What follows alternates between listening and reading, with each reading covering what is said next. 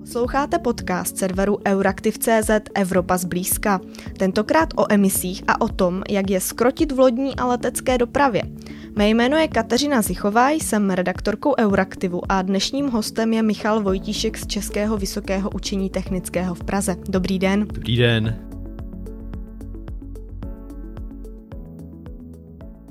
Jak jsem v úvodu naznačila, dnešní epizoda bude o emisích. Víme, že svět bojuje s emisemi, chce je snížit.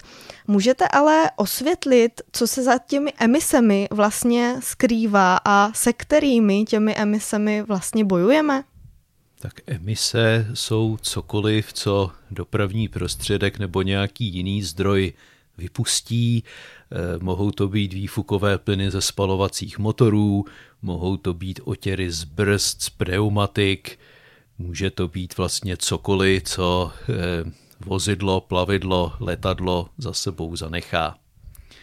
Eh, ty emise některé jsou neškodné, některé jsou problematické a to sice z různých důvodů. Máme takové dvě základní kategorie emisí. Eh, jedna z nich jsou chemicky stabilní látky. Patří sem oxid uhličitý CO2, který vzniká při spalování prakticky jakéhokoliv paliva, které obsahuje uhlík. Eh, CO2 není toxický, my jej vydechujeme, v našem dechu je něco kolem 5% CO2 ve vydechovaném vzduchu Eh, ale ehm, tím, že ten uhlík, který pálíme, není součástí přirozeného koloběhu uhlíku v atmosféře. Tím je, že rostliny sbírají CO2 z ovzduší, uloží ten uhlík v listech, v plodech a následně rozkladem se vrací CO2 do atmosféry. To je přírodní koloběh. Většina našich dopravních prostředků je poháněna fosilními palivy, zejména teda ropnými. Z ropy se vyrábí benzín, nafta, letecký petrolej, různá těžká paliva pro lodní motory. Tak tento fosilní uhlí, když spálíme, tak vypouštíme CO2 navíc, které není součástí přírodního koloběhu. Oxid uhličitý se v atmosféře hromadí a tím, jak se tam hromadí, tak zpomaluje vyzařování tepla zemí. Takže eh, povrch země se otepluje, není to o moc, jsou to nějaké desetiny stupně, jednotky stupňů, ale i toto malé oteplování nám způsobuje klimatické změny, eh, které se projevují nejvíce eh, ztrátou stability klimatu dochází k nárůstu extrémních klimatických jevů i k nárůstu jejich intenzity, jako je sucho, povodně, hurikány. Patří sem i metan a oxid dusný, takže to jsou, to jsou skleníkové plyny, ty neškodí přímo našemu zdraví, ale způsobují klimatické změny, a u těch je jedno, kde je emitujeme, jestli ve městech a nebo někde na moři.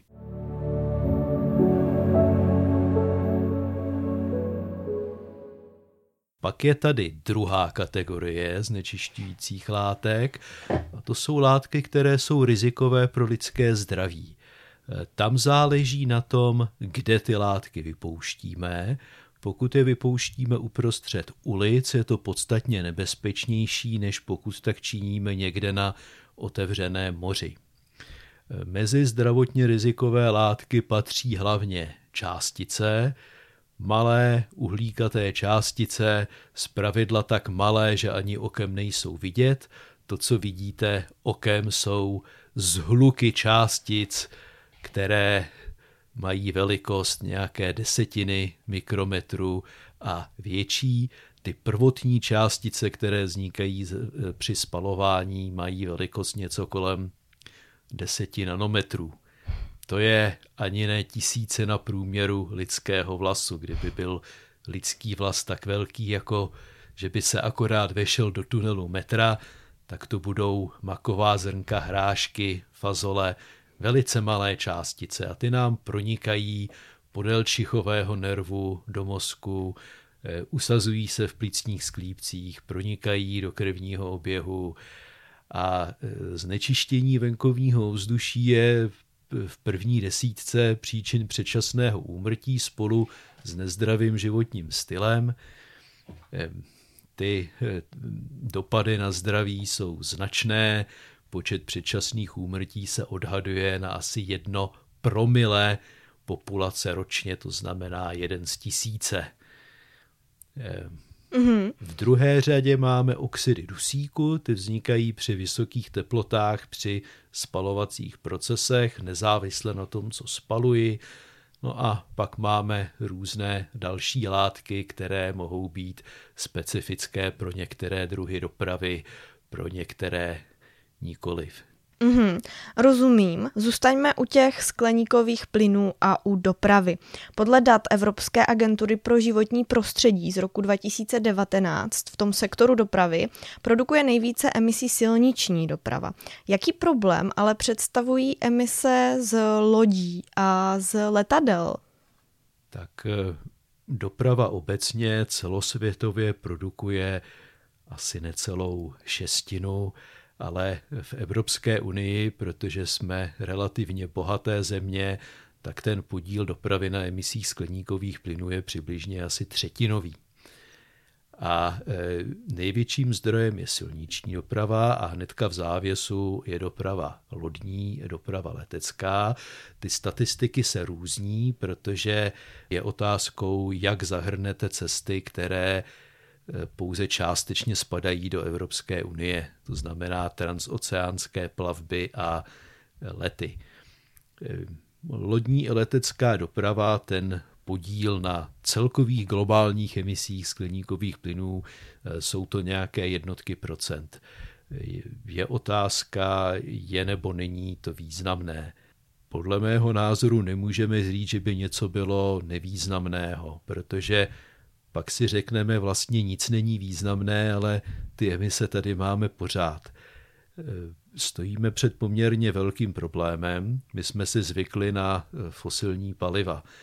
E, ta fosilní paliva, jejich používání je spojeno s ekonomickým růstem. Spotřeba paliv, spotřeba energie dosud byla přibližně úměrná hrubému národnímu produktu. V posledních letech je tam, vidíme, nějaké eh, oddělení a doprava zajišťuje pohyb osob a zboží, který potřebujeme.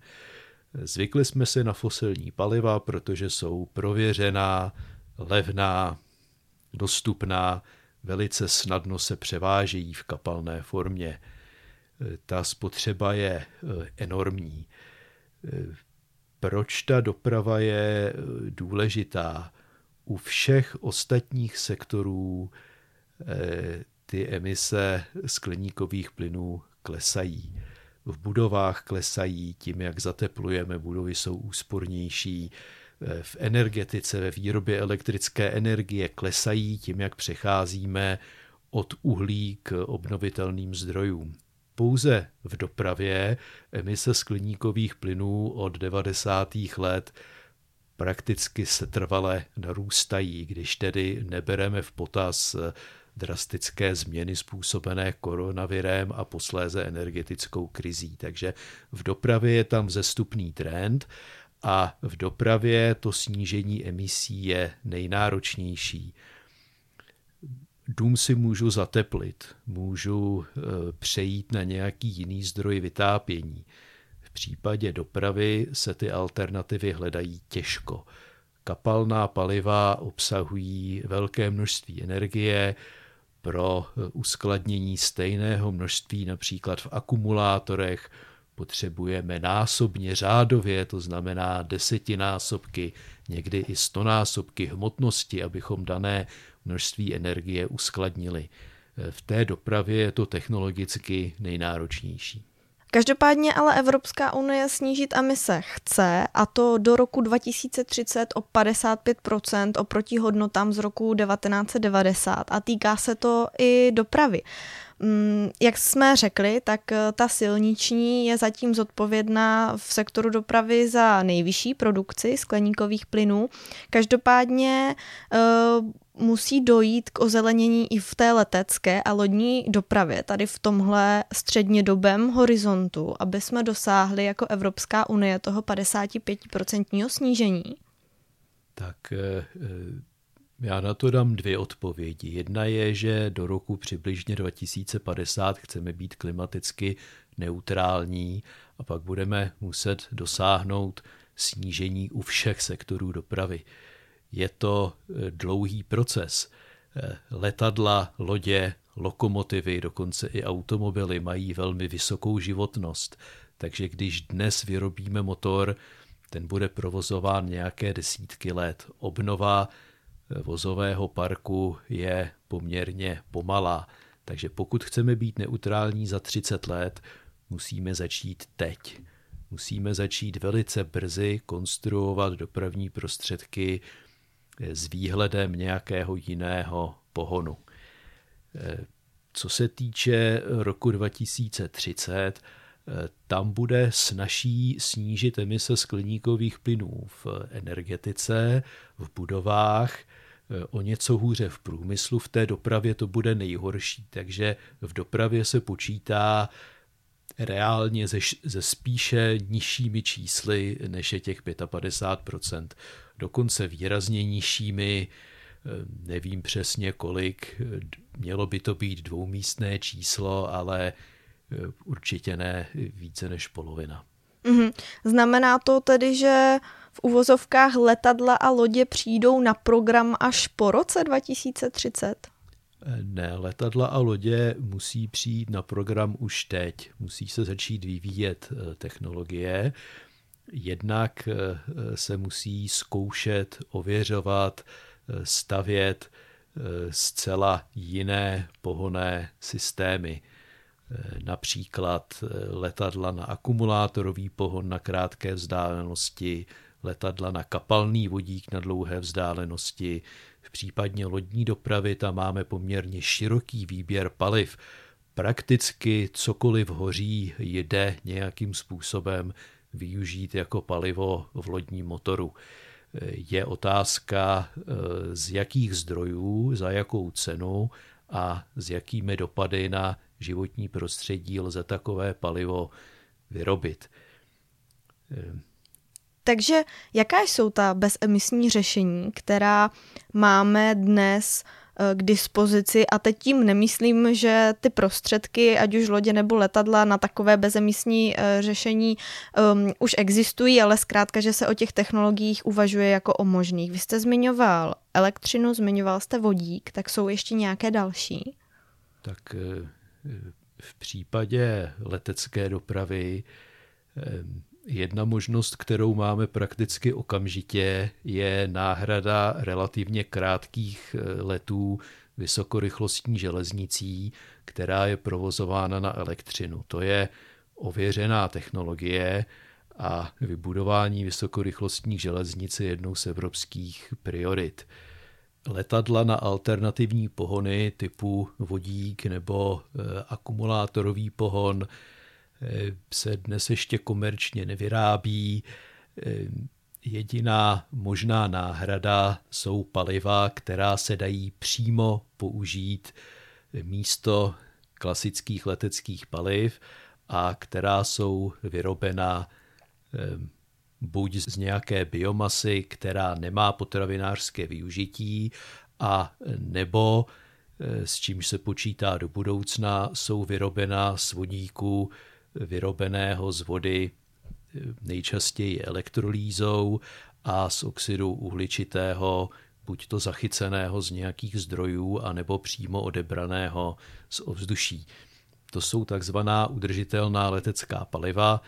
Se stejnými palivy se uvažuje i v silniční dopravě a i v nějakých pojízdných pracovních strojích.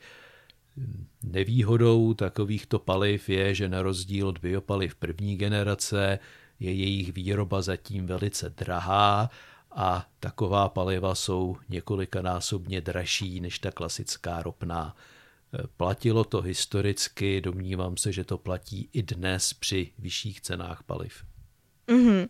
Evropská unie ve své strategii plánuje, že už do roku 2030 budou připravena na trh bezemisní námořní plavidla. To je vlastně za pár let, tak jak je to podle vás reálný cíl? Nevím, nakolik je to reálný cíl. Technologicky to možné je. Existuje řada paliv od kapalného vodíku vyrobeného elektrolýzou z elektřiny z obnovitelných zdrojů, po skapalněný metan vyrobený z biomasy, eh, po nějaká eh, syntetická paliva eh, vyrobená buď to z nepotravinářské biomasy nebo z vodíku a následně metanizací a nebo následně syntézou obdobným způsobem, jako se vyráběl například benzín z uhlí, což je poměrně prověřená technologie. Uvažuje se také o využití amoniaku mm-hmm. jako paliva pro lodní motory. Těch eh, možných paliv existuje více. Obávám se, že žádné z těchto nových paliv nebude za tak nízkou cenu, za jakou se dají sehnat eh, současná paliva pro zaoceánskou plavbu, což jsou víceméně zbytky po těžbě ropy. V této souvislosti bych chtěl připomenout, že tím, jak se sníží naše poptávka po benzínu, naftě, po leteckých palivech, tak se sníží i objem vytěžené ropy, takže těch zbytků vhodných pro pohon lodních motorů bude také méně. To samé očekává ta unijní strategie i v případě letadel, ale do roku 2035, tedy nějaké bezemisní řešení, eh, které eh, už bude připraveno na trh, tak byla by ta odpověď eh, stejná jako v případě těch lodí, nebo se řekněme, složitost aplikovatelnosti těch bezemisních řešení do letadel a lodí nějak liší a letadla nebo lodě jsou náročnější? Technologicky ta letadla jsou náročnější. Za prvé v těch velkých výškách je velká zima, takže eh, musíte eh, omezit letadla na taková paliva, která, která takzvaně nezmrznou a na které ty motory poběží. Eh, za druhé, i když spalovací turbíny teoreticky mohou spálit prakticky cokoliv, tak u letecké dopravy je velký důraz na bezpečnost. Nemůžete říct, je, mě motor zhasnul a tak prostě někde přistanu a opravím ho a poletím dál. Selhání motorů může mít velice špatné důsledky, zvláště když vlivem paliva selžou během letu všechny motory. U letadel jsou také vyšší nároky na požární bezpečnost a na toxicitu e, paliv. Přeci jen u záoceánské lodi, když dojde k úniku paliva, tak okolo je jenom posádka, zatímco e, v letadle jsou cestující a letiště jsou v obydlených oblastech.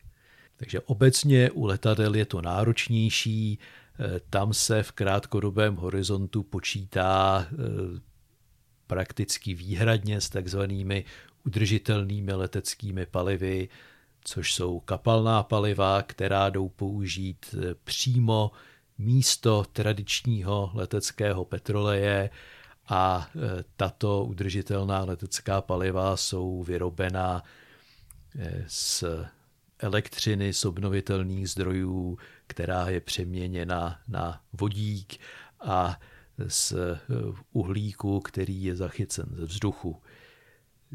Samozřejmě tato eh, no, udržitelná letecká paliva budou výrazně dražší než ta stávající. Mm-hmm. Vy jste říkal, že pro to ozelenění letecké a lodní dopravy musíme tedy začít dělat něco už teď. Něco se už bez pochyby děje, výzkum, vývoj. Eh, každopádně nezaspali jsme? Je možné, že jsme zaspali. Eh, je možné, že eh, je možné, že se velice brzy ocitneme v situaci, kdy takzvaně nebude na co jezdit, nebude na co létat. Je možné, že světová těžba ropy bude z nějakých politických důvodů omezená a e, paliva výrazně zdraží.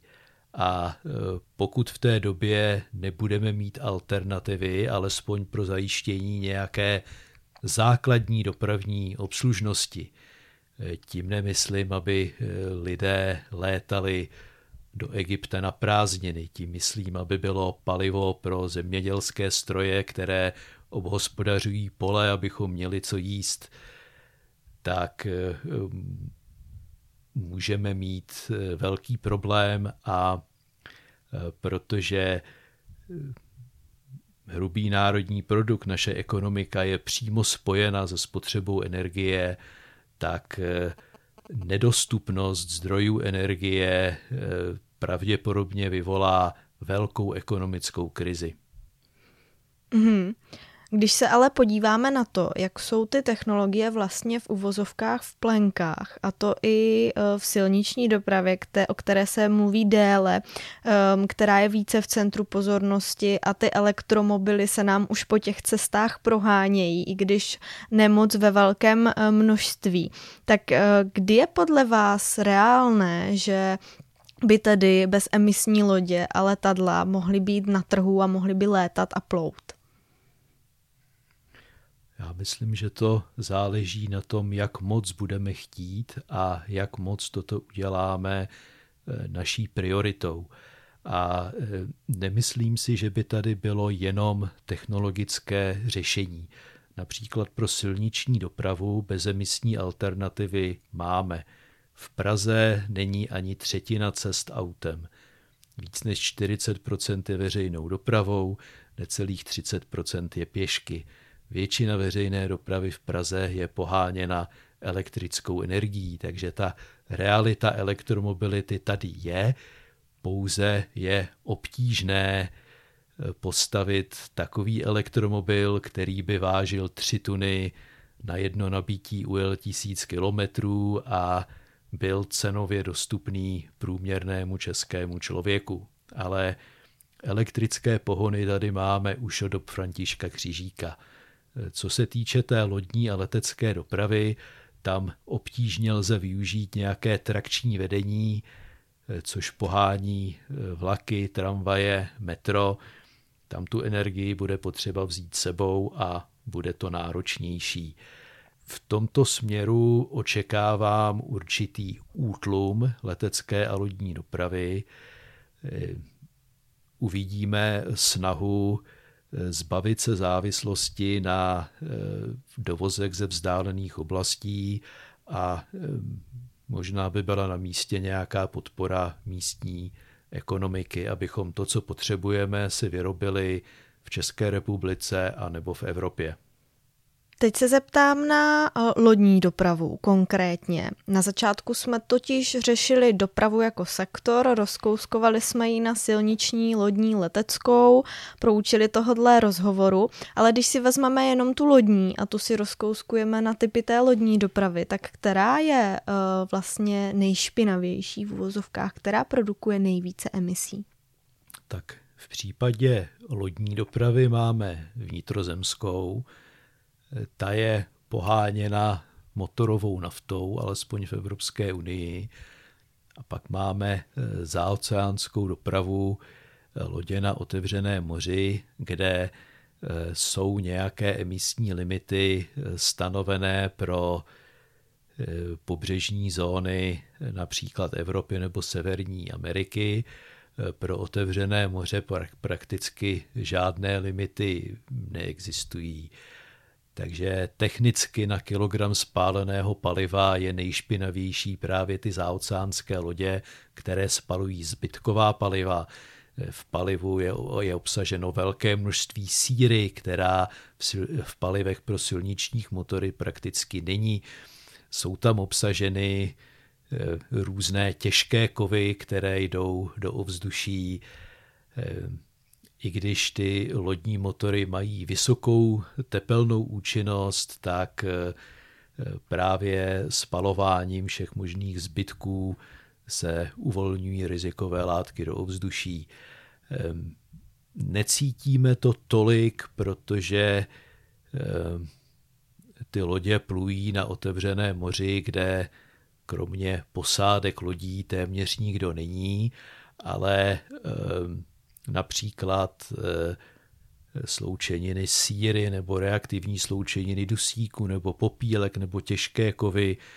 Vítr to občas zavané i, i k nám, ale není to takové riziko jako silniční doprava, kde ty výfukové plyny jsou vypouštěny přímo uprostřed ulic, kde to, kde to dýcháme. Proto i na tu říční dopravu byly stanoveny tvrdší požadavky než na ty záoceánské lodě.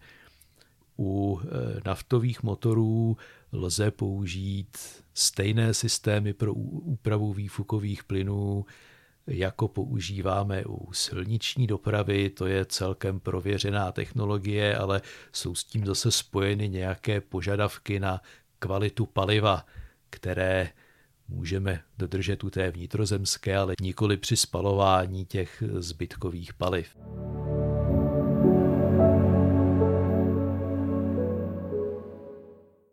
Co se týče letecké dopravy, tam je obrovskou výhodou, že letecké motory jsou udržovány v daleko lepším technickém stavu než silniční motory právě z důvodu bezpečnosti.